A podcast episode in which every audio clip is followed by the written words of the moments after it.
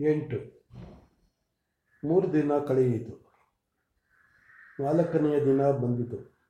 ಅದರೊಂದಿಗೆ ಅಂಬಾರಿಯ ಆನೆ ಬಗೆ ಬಗೆಯ ಸಮವಸ್ತ್ರ, ಶಸ್ತ್ರ ಧರಿಸಿದ ಸೈನಿಕರು, ನಿಶಾನಿಯವರು, ಮೇನೆಗಳು, ಅಲಂಕರಿಸಿದ ಆನೆ, ಕುದುರೆ, ಒಂಟೆಗಳು, ರಾಜಲಾಂಛನಗಳನ್ನು ಹಿಡಿದ ಆಳುಗಳು. ಜಾನಕಲ್ಲು ಹಿಂದೆಂದೂ ಅಂಥ ವೈ, ವೈಭವವನ್ನು ನೋಡಿರಲಿಲ್ಲ. ಅವೆಲ್ಲವೂ ಊರಿನ ಹೊರಕೋಟೆಯಲ್ಲಿ ಬಂದು ಬೀಡು ಬಿಡುತ್ತಿದ್ದ ಹಾಗೆ ರಾಜಭಟರು ಕಹಳೆ ನಗಾರಿಗಳ ಸುದ್ದಿ, ಸುದ್ದಿನೊಂದಿಗೆ ರಾಜ ಮಧುಕರಿ ನಾಯಕರು ಪಟ್ಟಾಭಿಷೇಕಕ್ಕಾಗಿ ನಾಳೆ ಚಿತ್ರದುರ್ಗಕ್ಕೆ ವಿಜಯ ಯಾತ್ರೆ ಬೆಳೆಸುವರು. ಊರಿನ ಜನವೆಲ್ಲ ಮನೆಗಳಿಗೆ ತೋರಣ ಚಪ್ಪರ ಕಟ್ಟಿ ಹಾದಿಗೆ ರಂಗೋಲಿ ಹಾಕಿ ಬೀಳ್ಕೊಡಬೇಕು ಎಂಬ ಸುದ್ದಿಯನ್ನು ಊರಲ್ಲೆಲ್ಲ ಹರಡಿದರು.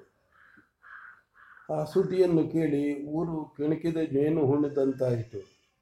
ಹೂ, ಜೇನು ಹುಟ್ಟಿದಂತಾಯಿತು ಊರಿಗೆ ಸು ಉತ್ಸಾಹದ ನೆರೆ ಏರಿದಂತಾಗಿ ಮದಕರಿ ನಾಯಕನ ಹೆಸರು ಹೇಳಿ ಜಯಘೋಷ ಮಾಡಿದರು. ಕೇಕೆ ಹಾಕಿದರು ಕೋಲಾಟವಾಡಿದರು ಹಿರಿಯರ ಹಿರಿಯರೆನ್ನಿಸಿಕೊಂಡವರೆಲ್ಲ ಕೈಗೆ ಸಿಕ್ಕ ಹೂವು ಹಣ್ಣು ಹಿಡಿದು ಭರಮಣ್ಣ ನಾಯಕರ ಮನೆಯತ್ತ ಓಡಿದರು. ಆ ರಾತ್ರಿ ಊರಿನ ಊರಿನಲ್ಲಾರೂ ಮಲಗಲಿಲ್ಲ. ಊರಿನ ಮಗ ದುರ್ಗದ ದೊರೆಯಾಗಲು ಹೋಗುತ್ತಿರುವಾಗ ನಿದ್ರೆ ಯಾರಿಗೆ ಬೇಕು? ದಿನನಿತ್ಯದ ಊಟ ಯಾರಿಗೆ ಬೇಕು? ಮದಕರಿ ನಾಯಕನ ಊರಿಗೆ ಹುಡುಗರಂತೂ ತಾವೇ ದೊರೆಗಳಾದಷ್ಟು ಸಂತೋಷ. ಊರ ಯುವಕರೆಲ್ಲ ಒಟ್ಟಾಗಿ ಸೇರಿ ಮನೆ ಮುಂಗಟ್ಟು ದೇವಾಲಯಗಳಿಗೆ ಸುಣ್ಣ ಬಣ್ಣ ಬಳಿದು ಸಿಂಗರಿಸಿದರೆ ಒಂದೊಂದು ಮನೆಯ ಹೆಂಗಸರು ಒಬ್ಬರು ಮತ್ತೊಬ್ಬರೊಂದಿಗೆ ಸ್ಪರ್ಧಿಸಿ ತಮ್ಮ ತಮ್ಮ ಮನೆಯ ಮುಂದೆ ಸಾರಿಸಿ ಬಣ್ಣ ಬಣ್ಣದ ರಂಗೋಲಿಯ ಬಗೆ ಬಗೆಯ ಚಿತ್ರ ಬರೆದು, ರಸ್ತೆ ರತ್ನಗಂಬಳಿ ರನ್ನಗಂಬಳಿ ಅಂತ ಕಾಣುವ ಹಾಗೆ ಮಾಡಿದರು. ರಾತ್ರಿ ಎಲ್ಲ ಗರ್ನಾಲುಗಳು ಸಿಡಿದವು. ಬಣ್ಣ ಬಣ್ಣದ ಮತಾಪಿನ ಬಡ್ಡು ಬುಡ್ಡಿಗಳು ಸಿಡಿದು, ಮನೆಯ ಮುಂದೆ ದೀಪ ಸಾಲು ಮಿನುಗು, ಜನರ ಕೂಗು ಕೇ, ಕೇಕೆಗಳೊಂದಿಗೆ ಆನೆಗಳ ಘೀಂಕಾರ, ಹಯಗಳ ಹೇಷಾವರ, ಹೇಷಾರವ, ಕಹಳೆ, ತಮಟೆಗಳ ಸದ್ದು ದೇವಾಲಯಗಳ ಘಂಟಾ ನಿನಾದವು ನಿನಾದವು ಸೇರಿ ಊರ ಬಣ್ಣ ಬಗೆ ಬಗೆಯ ಸದ್ದುಗಳ ಬೀಡಾಯಿತು ಆ ರಾತ್ರಿ ಯಾರೂ ಕಣ್ಣು ಮುಚ್ಚಲಿಲ್ಲ.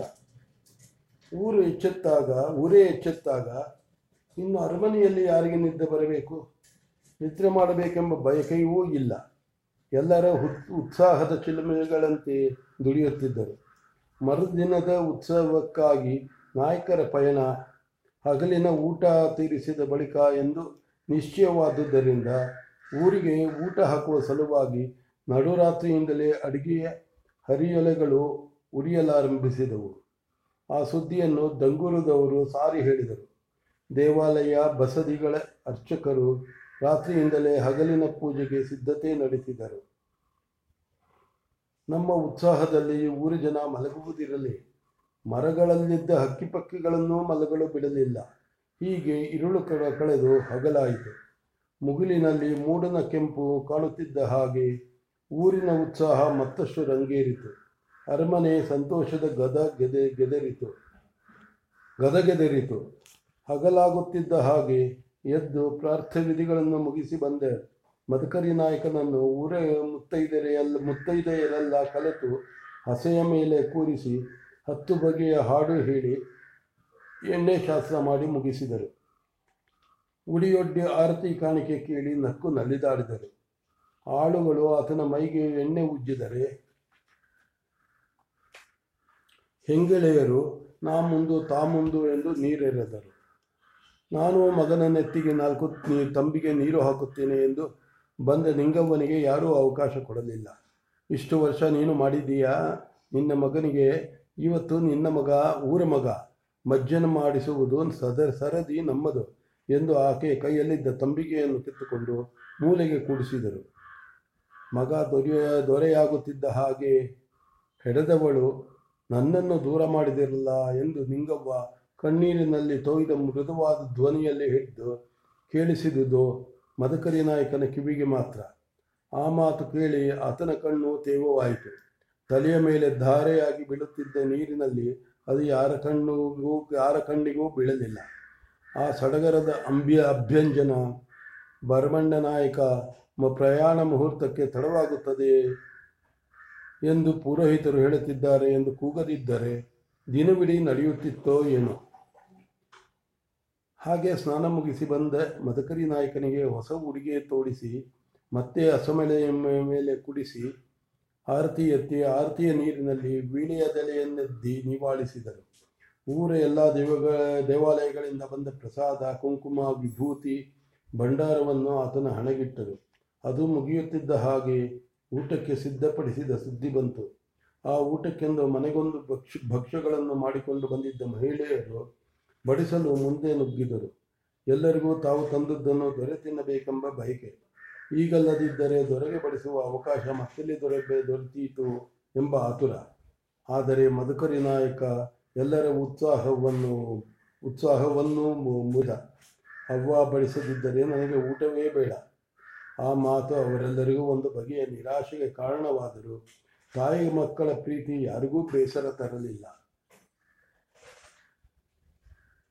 ಮಗ ಎಂದರೆ ಹೀಗಿರಬೇಕು. ಇಂಥ ಹೊತ್ತಿನಲ್ಲಿ ನೆನೆದವನೇ ಮಗ ಎನಿಸಿ. ಆಯಿತು. ನಿಮ್ಮ ಅವ್ವನೇ ಬಡಿಸಲಿ ಎಂದು ನಾವು ಕೂತು ನೋಡಿ ಕಣ್ಣು ತೃಪ್ತಿ ಪಡೆಯುತ್ತೇವೆ ಎಂದರು.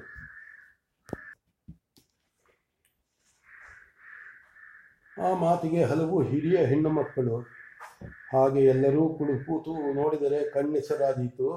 ತಾಯಿ ಮಗನಿಗೆ ಬಡಿಸಲಿ, ಮಗ ಹೊಟ್ಟೆ ತುಂಬ ಊಟ ಮಾಡಲಿ ಎಂದು ಹೇಳಿ, ನೆರೆದವರನ್ನೆಲ್ಲ ಹೊರಗೆ ಕಳಿಸಿ, ಕೇಳಿದ ಕೇಳದೆಯೇ ನಿಂಗವ್ವನ ಬಯಕೆಯನ್ನು ಈಡೇರಿಸಿದರು. ಕಲೆತ ಜನವೆಲ್ಲ ಹೊರಗೆ ಹೋಯಿತು. ದೊಡ್ಡ ಬೆಳ್ಳಿಯ ತಟ್ಟೆ ಬಂದಿತು. ಅಡುಗೆಗಳು ನಿಂಗವ್ವನ ಕೈ, ಆ ಕೈಗಾಗಿ ಕಾಯುತ್ತಿದ್ದವು. ಊಟ ಮಾಡಲು ಸಿದ್ಧನಾಗಿ ಮಧುಕರಿ ನಾಯಕ ನಿಂತಿದ್ದ, ಕುಳಿತಿದ್ದ. ಆ ಮಗನನ್ನು ನೋಡುತ್ತಾ ಹಾಗೆ ನಿಂತಿದ್ದಳು ನಿಂಗವ್ವ. ಅವ್ವ, ಬಡಿಸುವುದಿಲ್ಲವೇ ಎಂದು ಮಗ ತಾನಾಗಿಯೇ ಕೇಳುವವರಿಗೂ ಮಗ ಹಾಗೆ ಹೇಳಿದಾಗ ನಿಂಗವನಿಗೂ ಏನೋ ಹೇಳಬೇಕೆಂದು ಎನಿಸಿತು. ಆದರೆ ಮಾತಿಗಿಂತ ಮುಂದಾಗಿ ಕಣ್ಣಲ್ಲಿ ನೀರು ತುಂಬಿತು. ಅದು ಮಗನ ಕಣ್ಣಿಗೆ ಬೀಳಬಾರದೆಂದು ಮಗನ ಕಡೆ ಬೆನ್ನು ಮಾಡಿ ಕಣ್ಣೀರನ್ನು ಒರೆಸಿಕೊಂಡು ಪಾಯಸವನ್ನು ಬಡಿಸಿದಳು. ಒಂದು ಸೌಟಿನಷ್ಟು ಬೀಳಬೇಕಾದ ಪಾಯಸ ತಟ್ಟೆ ತುಂಬಿತು. ಅದನ್ನು ನೋಡಿ ಬಡಿಸಲು ಬಗ್ಗಿದ ತಾಯಿ ಮುಖವನ್ನು ತಲೆ ತಗ್ಗಿಸಿ ನೋಡಿದ. ಕಣ್ಣಂಚಿನಲ್ಲಿ ಹನಿ, ಕೆನ್ನೆಯ ಮೇಲೆ ಕಣ್ಣೀರಿನ ಕೆಡೆ. ಅದನ್ನು ಕಂಡು ಮಧುಕರಿ ನಾಯಕ ಅಷ್ಟು ಪಾಯಸ ಕೈಗೆ ಹಚ್ಚಿಕೊಂಡು ನಾಲಿಗೆಗೆ ತೀಡಿ ಅಷ್ಟು ಪಾಯಸ ಕೈಗೆ ಹಚ್ಚಿಕೊಂಡು ನಾಲಿಗೆಗೆ ತೀಡಿ ಯಾರವ್ವ ಈ ಪಾಯಸ ಮಾಡಿದ್ದು ಎಂದು ಕೇಳಿದ. ನಾನೇ, ಯಾಕೆ ರುಚಿಯಾಗಿಲ್ಲವೇ? ಹಿಂಗವನಾಗತಿ ಗತಿ ಕೇಳಿದಳು. ಇದೆಂಥ ಪಾಯಸವಪ್ಪ? ಬರೀ ಉಪ್ಪುಪ್ಪು, ಎಂದ ಮಧುಕರಿ ನಾಯಕ. ಪಾಯಸ, ಉಪ್ಪು? ದಿಗ್ಭ್ರಾಂತಳಾಗಿ ಕೇಳಿದಳು ನಿಂಗವ್ವ. ಹೂಕಣವ್ವ ಇರಬಹುದೋ ಏನೋ, ಇವತ್ತು ನನ್ನ ಬುದ್ಧಿಗೆ ಏನೋ ಆಗಿದೆ. ಪಾಯಸಕ್ಕೆ ಸಕ್ಕರೆ ಬದಲು ಉಪ್ಪು ಹಾಕಿಬಿಟ್ಟೆನೋ ಏನೋ. ಅದನ್ನು ತೆಗೆದು ಬಿಡು ಅದೊಂದು ಎಂದು ಏನೋ ಹೇಳಿ ಹೋದಲು ನಿಂಗವ್ವ. ಅದಲ್ಲ ಕಣ್ಣವ್ವ, ಅದಲ್ಲ ಕಣವ್ವ, ನೀನು ಸಕ್ಕರೆಯೇ ಹಾಕಿದ್ಯೇನೋ ಆದರೆ ನಿನ್ನ ಕಣ್ಣೀರು ಬಿದ್ದು ಬಿದ್ದು ಪಾಯಸವೆಲ್ಲ ಉಪ್ಪು ಗಂಜಿಯಾಗಿದೆ. ನೀನು ನಗನಗುತ್ತಾ ಬಡಿಸು, ಸರಿ ಹೋಗುತ್ತೆ ಕಣವ್ವ ಎಂದ ಮಧುಕರಿ ನಾಯಕ.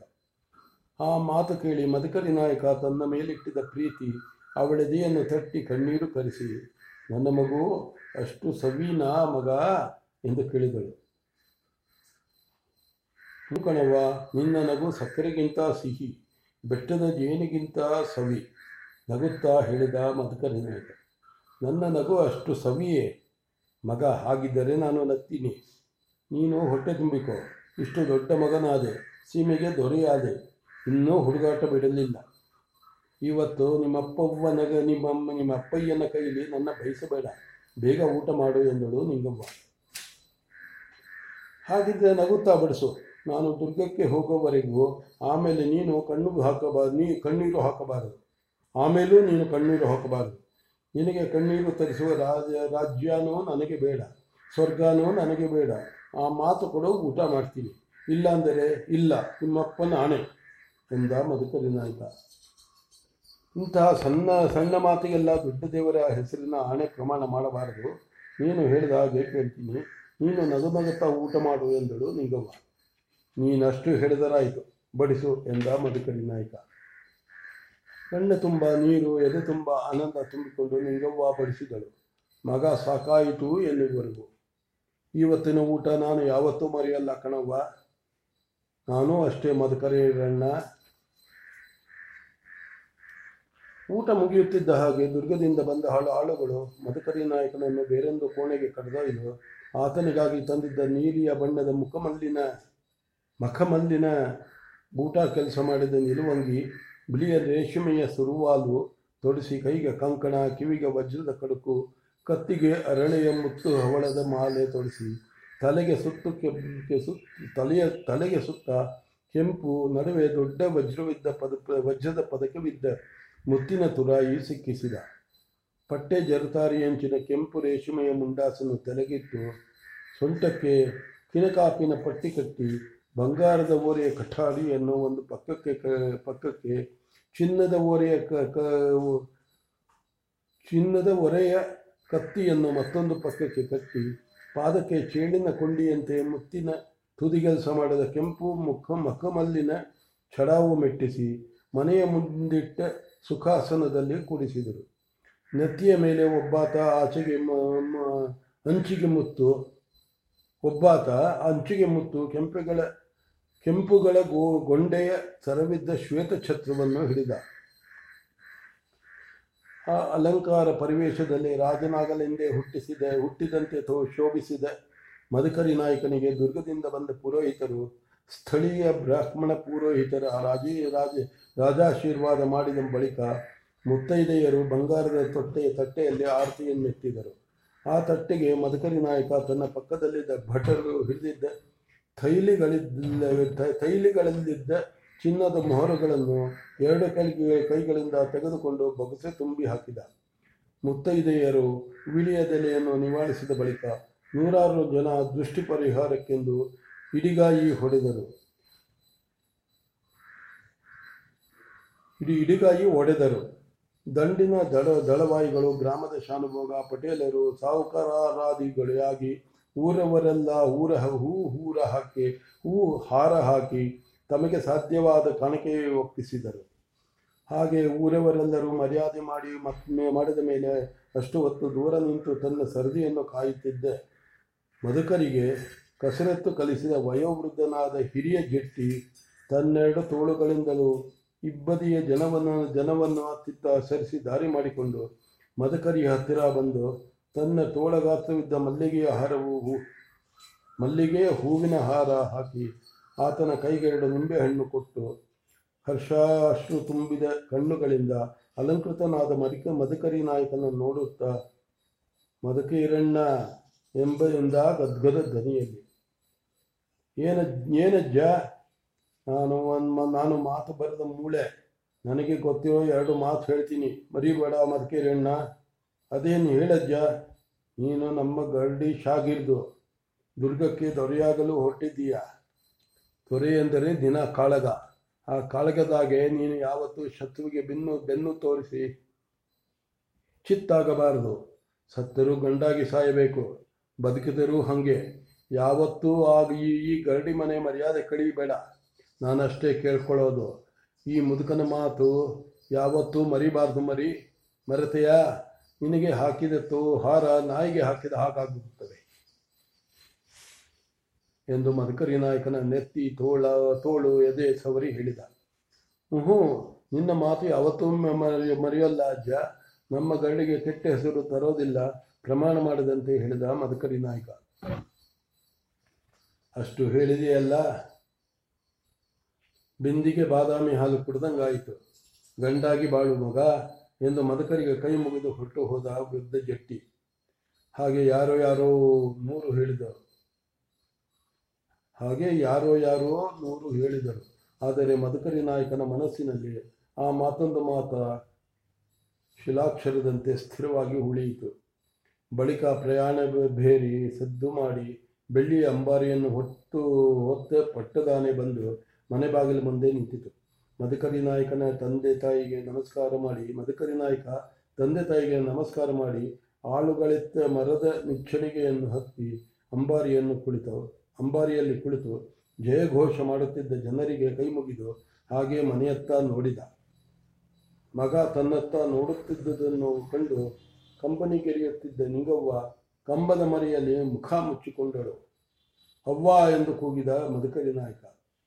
ಜನರ ಜಯ ಘೋಷದಲ್ಲಿ ಆ ಮಾತು ಆಕೆ ಆಕೆ ಕಿವಿಗೆ ಬೀಳಲಿಲ್ಲ.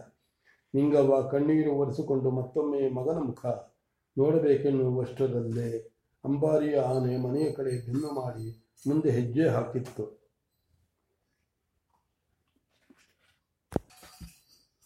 ಮುಂದೆ ದುರ್ಗದ ದೊರೆಯಾಗಲಿರುವ ಮದಕರಿ ನಾಯಕನಿಗೆ ಎಂಥ ಉಡುಪು ತೊಡಿಸಬೇಕು, ಹೇಗೆ ಕರೆತರಬೇಕು ಎಂಬ ವಿವರಗಳ ಬಗ್ಗೆ ಆತನನ್ನು ಕರೆತರಲು ಹೋಗುವವರಿಗೆ ತಾನೇ ತಿಳಿಸಿದ ಓಬವ್ವನಾಗತಿ, ಆ ಮೆರವಣೆ ಮೆರವಣಿಗೆ ಪುರದ್ವಾರವನ್ನು ತಲುಪಿತೆಂಬ ಸುದ್ದಿಯನ್ನು ಕೇಳಿದ ಗಳಿಗೆಯಿಂದಲೂ ಮದಕರಿ ನಾಯಕನನ್ನು ತನ್ನ ಕಣ್ಣಾರೆ ನೋಡಲು ಕಾದು ಕುಳಿತಿದ್ದರು.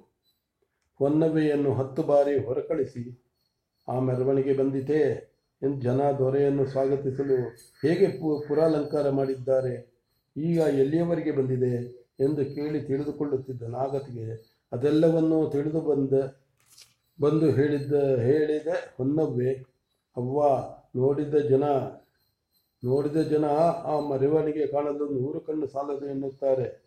ಹತ್ತು ಹೆಜ್ಜೆಗೊಂದು ಬಾರಿ ನಿಂತು ಬರುವ ಮೆರವಣಿಗೆ ಅರಮನೆ ಸೇರುವ ಹೊತ್ತಿಗೆ ಸರಿರಾತ್ರಿ ಆಗಬಹುದು ಅಷ್ಟು ಹೊತ್ತು ನೀವು ಕಾದಿದ್ದು ದಣಿಯುವುದೇಕೆ? ಅಷ್ಟು ಊಟ ಮಾಡಿ, ವಿಶ್ರಾಂತಿ ತೆಗೆದುಕೊಳ್ಳಿ. ನಿಮಗೆ ಎಚ್ಚರವಿದ್ದರೆ ರಾಜಕುಮಾರರನ್ನು ಈಗಲೇ ನೋಡಿದರಾಯಿತು. ಈಗಲೇ ನಿಮ್ಮನ್ನು ನೋಡಲು ಬರ್ತಾರಲ್ಲ ಎಂದು ಸಮಾಧಾನ ಹೇಳಿದರು. ನಾಗತಿ ಆ ಮಾತಿಗೆ ಒಪ್ಪದೆ ಎದೆಯೊಳಗೆ ಕಾತರವಿಟ್ಟುಕೊಂಡು ಮಲಗಿದರೆ ಕಣ್ಣು ಮುಚ್ಚಬಹುದು. ನಿದ್ರೆ ಬಂದೀತೆ, ಮಲಗುವುದು ದಿನ ಇದ್ದೇ ಇದೆ. ಇದು ಇವತ್ತಷ್ಟೇ. ನಾಳೆ ಬೇಕೆಂದಿರುವನ್ನು ಕೂಡ ನೋಡ ಸಿಗುವುದಿಲ್ಲ. ಈಗ ಇದ್ದ ಹಾಗೆ ನೋಡಿದರೆ ತೃಪ್ತಿ. ಇಲ್ಲವಾದರೆ ತಂಗಲೂಟ ತಿಂದ ಹಾಗಾಗುತ್ತದೆ ಎಂದು ಹೇಳಿ ಮೆರವಣಿಗೆ ಮುಗಿಯುತ್ತಿದ್ದ ಹಾಗೆ ಮಧುಕರಿ ನಾಯಕನನ್ನು ತನ್ನ ಬಳಿ ತರಲು ಅಪ್ಪಣೆ ಮಾಡಿ ಕಾಯುತ್ತಾ ಕುಳಿತಿದ್ದರು. ಮೆರವಣಿಗೆ ಅರಮನೆಯ ಬಳಿ ಬಳಿ ಸೇರುವುದು ಹೊನ್ನವೇ ಹೇಳಿದಂತೆ ಸರಿರಾತ್ರಿ ಹೊತ್ತೇ ಆಯಿತು.